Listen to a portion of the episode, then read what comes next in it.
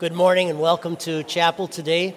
Today we recognize a festival in the church known as St. Michael and All Angels. And our service today will focus on uh, the blessings that we have from God uh, through his servants, the angels. Please join me in the responsive reading that you will find uh, printed on our bulletin.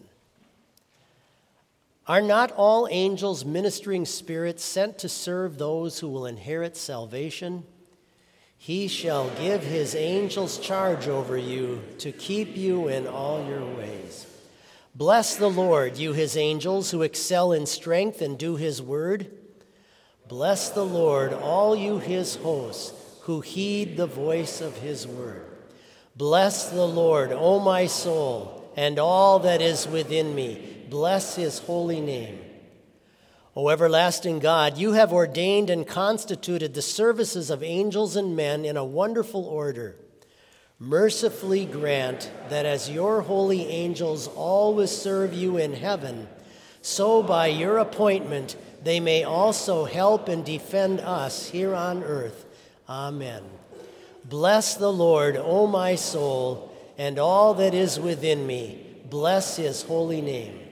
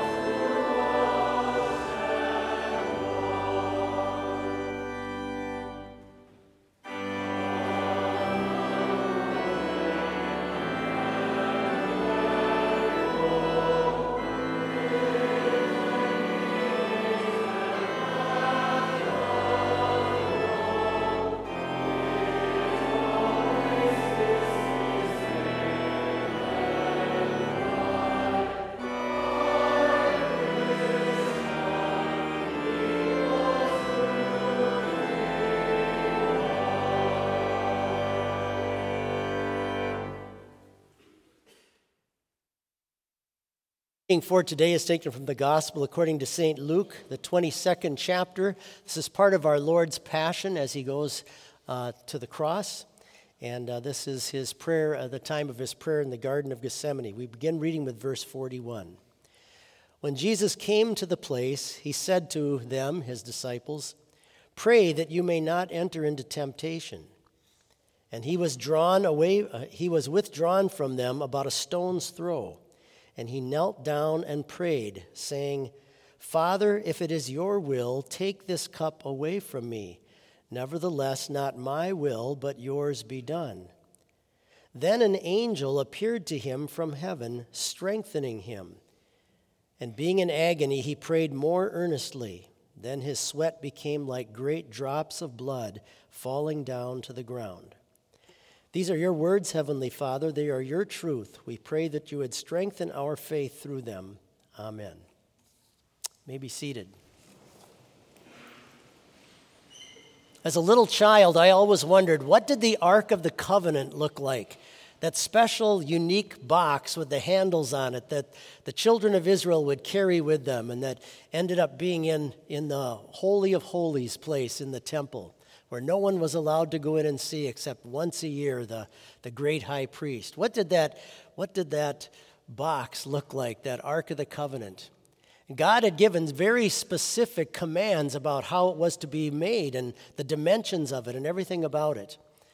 Uh, Hollywood has tried to depict it in different movies and things, and, and kind of an aura that, that existed around it. And the purpose of it was to demonstrate God's presence among his people uh, there in the tabernacle and in the temple and that his, his presence went with the children of Israel, the very ones that were bringing the Messiah, Jesus Christ, into the world.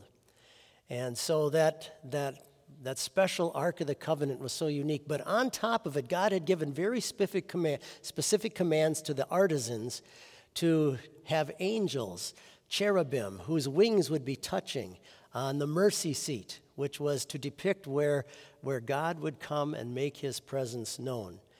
And I always wondered as a child, what did that thing actually look like?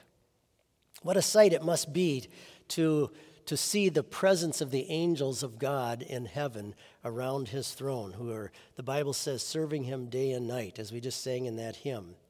And they're created for that very specific purpose. And the Bible tells us that there are multitudes of them, multitudes of angels in heaven.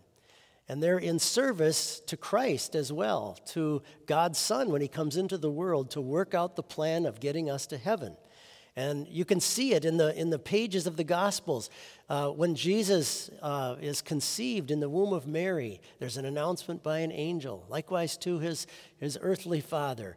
Uh, when, when his birth takes place in Bethlehem, there's a choir of angels that sings before the shepherds, singing praises to God.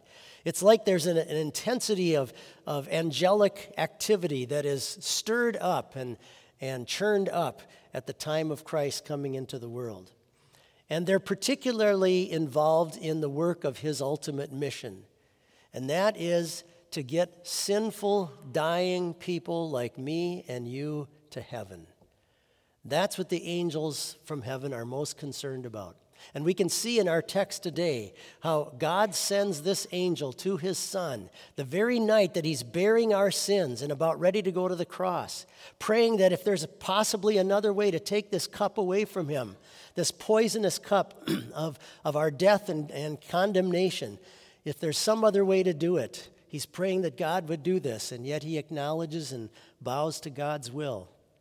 But while he's dealing with the burden of all of this on top of him, knowing that he's going to feel the separation from God in the, the, the next day, that now an angel is sent to comfort him and to strengthen him. An angel appeared to him from heaven, strengthening him. And you can really get a sense of the awful burden that our sins are on the Savior, that it requires this kind of agony for him. And that angel is there to help him through this process. But the next day, when our Lord goes to the cross and he has to suffer the abandonment of God, which is what our sins deserve, we can imagine the angels pulling away from him and no longer being there to serve him and just letting him be alone, as he alone then has to suffer my agony and your agony to pay for our sins.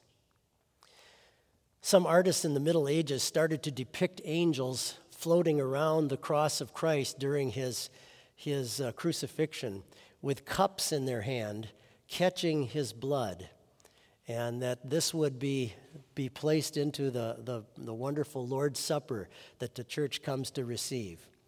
And that indicates that that depiction is good because it indicates that the, the service of the angels was not simply there for ministering to Christ, as we see in our text, but also ministering to us, those who will benefit from his death and ultimately resurrection as well.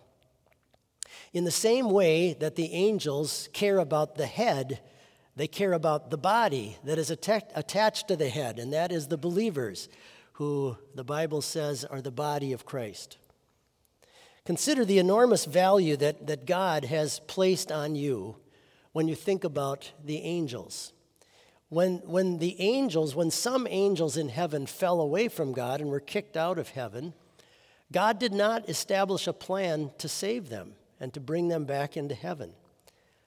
But He did do that for you. He has done that for you. You are of a higher value in the eyes of God than even these special ministering servants that He has created.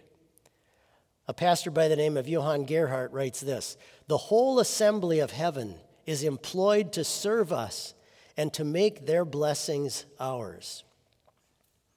We're told in the Bible, in fact, that even the angels wish that they could look into, they desire to look into the gospel and to appreciate it and understand it in the way that we do. Something unique that we are given by the gift of the Holy Spirit when we come to faith in Christ and trust in Him to go to heaven. That even the angels desire to look into the things that have been given to us. I've seen a number of churches that have beautiful baptismal fonts, and the bowl, the basin that the water is placed in, will sometimes have angels holding it up. And Jesus talks about that in the, in the Gospel of Matthew. He talks about how, how God has assigned a particular angel to each child. And it's interesting that, that because we don't see these angelic creatures, that it's easy for us to forget about them. But is it possible that this same angel that was assigned to you at your baptism, when you were brought to faith in Christ, has now come with you and followed with you the whole way? And it's just been unknown to you because you cannot see. We often attribute uh, the, the physical protection that we, that we think about with the angels. And, and certainly that is the case. Who knows how many times that God has used them to spare us from some difficulty and from some harm. Back in, uh, uh, in, the, in the Secret Service for the Presidents of the United States, there have been a number of stories about children of presidents um, where Secret Service agents were nearby, unbeknownst to the children, and protecting them and watching them, and at times having to keep them from harm. Even as recent as 2014, there was an incident in New York City in Manhattan where some secret servants, servants uh, secret servant agents uh, protected uh, some of the Bush children from George W. Bush's his, his daughters from harm. And it was unbeknownst to them at the time. How often might God have been using in your life times when, when these angelic creatures were shielding you and protecting you? But it also may happen in the realm of our spiritual protection, too. We often pray, Lead us not into temptation, but deliver us from evil. How often might God actually send angels into our lives to, to keep us away from something that might have spiritually derailed our faith and caused us to fall away from Christ? And maybe deflected a particular challenge that would have hit you in order to keep us on the path of salvation. We do know that when a believer, by God's grace, is brought to repentance of his or her sins, we're told that the angels in heaven rejoice over one sinner who repents. Don't tell me they're not paying attention to what's going on in our spiritual lives. They love to see you and me comforted by God's forgiving love. and they love to see us remaining on the path on the way to heaven.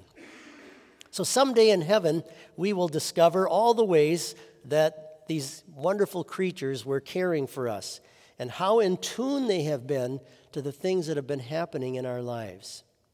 And even as you exit this life, there's a great passage in the book of Jude talking about the archangel Michael. It says, He disputed with the devil, protecting the body of Moses.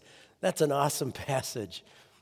That one of God's angels disputed with the devil to protect the body of one of his saints. That's how personally invested they are in caring for us on the road to salvation. Someday, your guardian angel looks forward to meeting you in person in heaven. And he looks forward also to the special trip that is described where your soul is transported from this sinful, fallen world to the beautiful bliss that we will have someday in heaven. And so we pray, Lord, let at last thine angels come. Amen.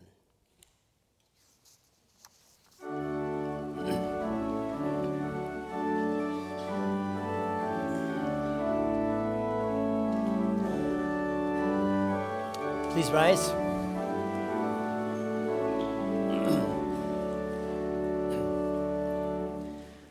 they